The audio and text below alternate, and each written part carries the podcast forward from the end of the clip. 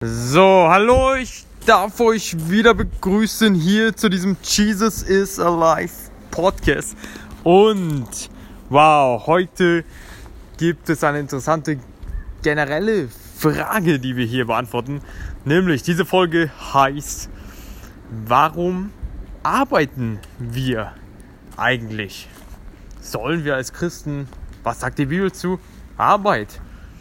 Und ich habe hier einen ganz, ganz interessanten Artikel gefunden auf bibelkommentare.de. Und genau, vielleicht überrascht die Frage nach dem Grund für unser Arbeiten. Denn wir wissen alle, dass wir Geld verdienen müssen, um auf dieser Erde leben zu können. Es geht aber jetzt nicht um die Frage nach menschlichen Überlegungen, die zum Erlernen als Berufes führen. Man fragt sich vielmehr, was Gott zu dieser Frage sagt. Denn es ist immer gut bei diesem Thema nach Gottes Willen zu fragen. Die Antworten werden nicht überraschen. Gottes Auftrag. Gott hat dem Menschen den Auftrag gegeben, zu arbeiten.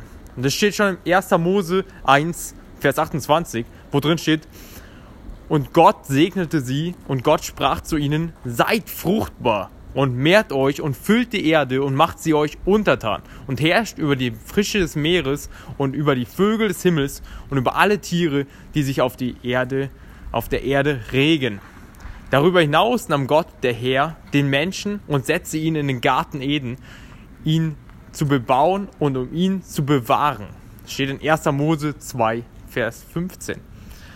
Gott gab dem Menschen also schon vor dem Sündenfall den Auftrag zu arbeiten. Dieser Auftrag ist sogleich, zugleich ein Geschenk an den Menschen, denn Arbeiten ist ein Geschenk an den Menschen denn, und ein Segen. Denn alles das, was Gott uns Menschen als Auftrag gegeben hat, ist zu unserem Nutzen. Gott hat bei allem, was er anordnet, den Segen des Menschen im Auge. Menschen sind nicht zum Mäßiggang geschaffen.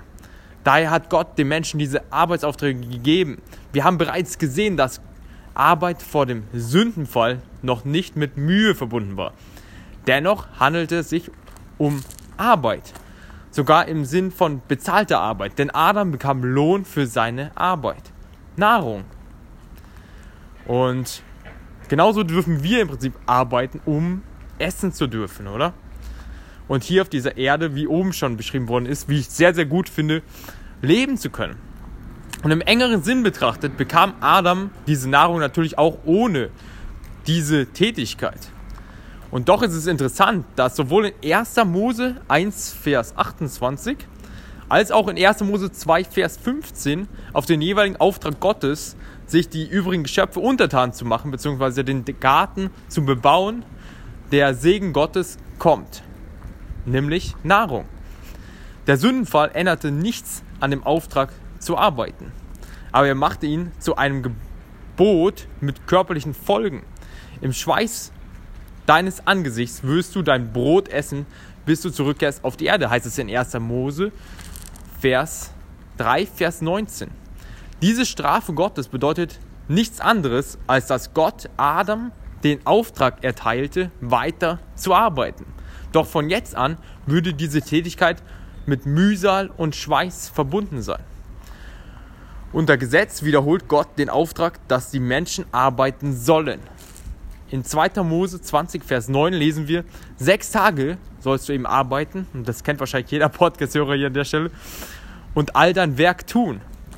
Daraus erkennen wir, dass Gott seinen Auftrag, dass der Mensch arbeiten soll, nicht widerrufen hat. Übrigens auch später nicht. Dieser Vers ist nicht zuletzt deshalb von Interesse, weil im Grundtext im Hebräischen die Worte für Werk und Bote, also Engel, Prophet, miteinander verwandt sind. Gott sendet seine Boten, die Engel, damit sie für ihn tätig sind. Auch für uns Menschen hat er neben vielen anderen eine Botschaft. Sein Werk, das geschaffene Universum, samt aller Lebewesen, auch der Menschen, auch Vergleiche 1. Mose 2, Vers 2 bis 3. Es ist eine Erinnerung daran, dass er dem Schöpfer, dass er der Schöpfer ist und dass wir selbst von diesem Schöpfer gemacht worden sind. Somit sind wir in allem das, was wir tun, ihm verantwortlich und keinem anderen. dass der Mensch arbeitet, ja arbeiten muss, in Anführungsstrichen, ist zudem eine Botschaft an den Menschen. Es erinnert ihn durch die dafür nötige, nötige Anstrengung daran, dass er ein Sünder ist. Denn ohne Sünde gäbe es diesen Schweiß und diese, diesen Mühsal nicht. Das alles unterstreicht, dass Arbeit von Gott so gewollt und für uns Menschen wirklich ein Segen ist. Andererseits vermitteln wir unseren Mitmenschen durch das, was wir tun und wie wir es tun, ebenfalls eine Botschaft. Sie können an der Art und Weise unseres Arbeitens nämlich lesen, was wir denken. In jedem Fall wird unsere Lebenseinstellung in unserer Arbeitsausführung ein Stück weit sichtbar. Und was sagt das Neue Testament zum Thema Arbeit eigentlich? Was sagt da nach der Wiederkunft oder nach der Ankunft Jesu das Neue Testament? Und auch im Neuen Testament lesen wir davon, dass der Mensch arbeiten soll. Dies wird ausdrücklich Christen gesagt, damit diese nicht auf falsche Gedanken kommen. Der Glaube und die Erwartung des baldigen Wiederkommens Jesu Christi berechtigen niemand, seine Arbeit an Nagel zu hängen. Sehr früh brachten Christen falsche Lehren unter die Gläubigen. Sie versuchten offenbar, die Thessaloniker vom Arbeiten abzuhalten. Anscheinend waren die Griechen und Mazedonier in der damaligen Zeit überhaupt sehr arbeitsscheu. Vergleiche auch äh, Titus 1, Vers 12. Paulus musste sich den Korinthern daher selbst als Vorbild im Blick auf fleißige Arbeit nennen. Auch die Kreter werden als faule Bäuche bezeichnet. Und in Athen brachten die Männer ihrer Zeit mit nichts anderem zu, als zu reden und zu diskutieren. Daher schreibt der Apostel Paulus, wir mahnen euch aber, Brüder, reichlicher zuzunehmen und euch zu beeifern, still zu sein und in euren eigenen Geschäften zu tun und mit euren eigenen Händen zu arbeiten, so wie wir euch geboten haben, steht in 1. Thessaloniker 4, Vers 10 und 11. Wenn die Aufforderung zu arbeiten den Christen zur Zeit des Apostel, Apostels Paulus galt und im Wort Gottes niedergelegt worden ist, dann kann man mit Recht sagen, auch heute gilt noch immer dieses Gebot zu arbeiten. Also auch heute in der heutigen Zeit. Teilweise war es in der damaligen Zeit üblich, sich auf den Straßen aufzuhalten, zum Beispiel um zu schwätzen. Heißt es in Apostelgeschichte 17, Vers 21. Diese Gewohnheiten sollten aber schon die ersten Christen ablegen. Und hier noch ein, die Warnung vor dem unordentlichen Lebenswandel. So, so, gilt bis heute der Auftrag Gottes, dass Menschen arbeiten sollen. Doch was ist mit solchen, die nicht arbeiten wollen? Kennt ihr solche auch, lieber Podcast-Hörer, die sich einfach weigern zu arbeiten? Die Heilige Schrift belehrt uns darüber, denn wir hören, dass einige unter euch unordentlich wandeln, indem sie nichts arbeiten, sondern fremde Dinge treiben. Gott ist kein Gott der Unordnung, sondern des Friedens, steht in 1. Korinther 14, Vers 33. Daher lesen wir im Brief an die Thessaloniker, wir gebieten euch aber, Brüder, im Namen des Herrn Jesus Christus, dass ihr euch zurückzieht von jedem Bruder, der unordentlich wandelt und nicht nach der Überlieferung, die er von uns empfangen hat. Paulus hatte die Thessaloniker bereits während seines kurzen Aufenthalts von vermutlich nicht viel mehr als drei Wochen über diesen wichtigen Punkt belehrt. Ein Christ sollte ordentlich leben und daher einer geregelten Arbeit nachgehen. Ein unordentlicher Lebenswandel dagegen steht im Widerspruch zum christlichen Bekenntnis. Nun mag man einwenden, dass es Christen gibt, denen es finanziell so gut geht, und das ist auch nochmal ein sehr, sehr cooler Punkt, sehr, sehr wichtiger Punkt hier, finde ich an dieser Stelle, dass es Christen gibt, denen es finanziell so gut geht, dass sie nicht zu arbeiten brauchen, um für ihren Lebensunterhalt aufkommen zu können. Das ist aber im Blick auf einen ordentlichen Lebenswandel nicht das Kriterium. Gott will, wie wir gesehen haben, dass Männer arbeiten, unabhängig von ihren finanziellen Verhältnissen, also auch unabhängig von dem, ob äh, man jetzt genügend Geld hat oder nicht. Deswegen auch immer die Frage, ja, würdest du die Arbeit, die du jetzt machst, lieber Podcast-Hörer, auch dann machen, wenn du sie nicht mehr aufgrund von finanziellen, ja, äh, finanziellen Versorgtheit, auch ohne Arbeit, trotzdem machen. Bist du in der richtigen Arbeit? Und genau, wenn er einem Christen nämlich Vermögen anvertraut, steht hier, ist er allerdings dafür verantwortlich, dieses als guter Verwalter für die Interessen Gottes zu verwenden. Steht in 1. Korinther 7, Vers 31. Für den eigenen Lebensunterhalt sorgen. Wir haben nicht nur den Auftrag Gottes zu arbeiten. Gott fordert uns dazu auf, für unseren eigenen Lebensunterhalt zu sorgen. Um das zu untermauern, wenden wir uns erneut den Thessalonikerbriefen zu, die für unsere Thematik einen reichen Schatz an Belehrungen darstellen. Und Paulus spricht in diesem Vers von einem Mann, der vermutlich durch falsche Belehrungen und alte Gewohnheiten zum Schluss gekommen war, er müsse nicht mehr arbeiten. Dieser Überzeugung widerspricht der Apostel mit deutlichen Worten und ermahnt diesen Menschen, sich erneut um eine Arbeitsstelle zu bemühen. Wir sollen uns nicht von anderen Menschen abhängig machen, sondern selbst für unseren Lebensunterhalt aufkommen. Wir sollen, so viel an uns ist, dafür sorgen, dass wir selbst in der Lage sind, unser Leben zu bestreiten, heißt es hier. Es mag in unserer Gesellschaft Menschen geben, die sich über Arbeitslosengeld, also Hartz IV, äh, oder andere Einnahmequellen versorgen lassen oder lassen möchten. Gottes Weg für den Christen aber ist ein anderer. Er erwartet von uns, dass wir arbeiten.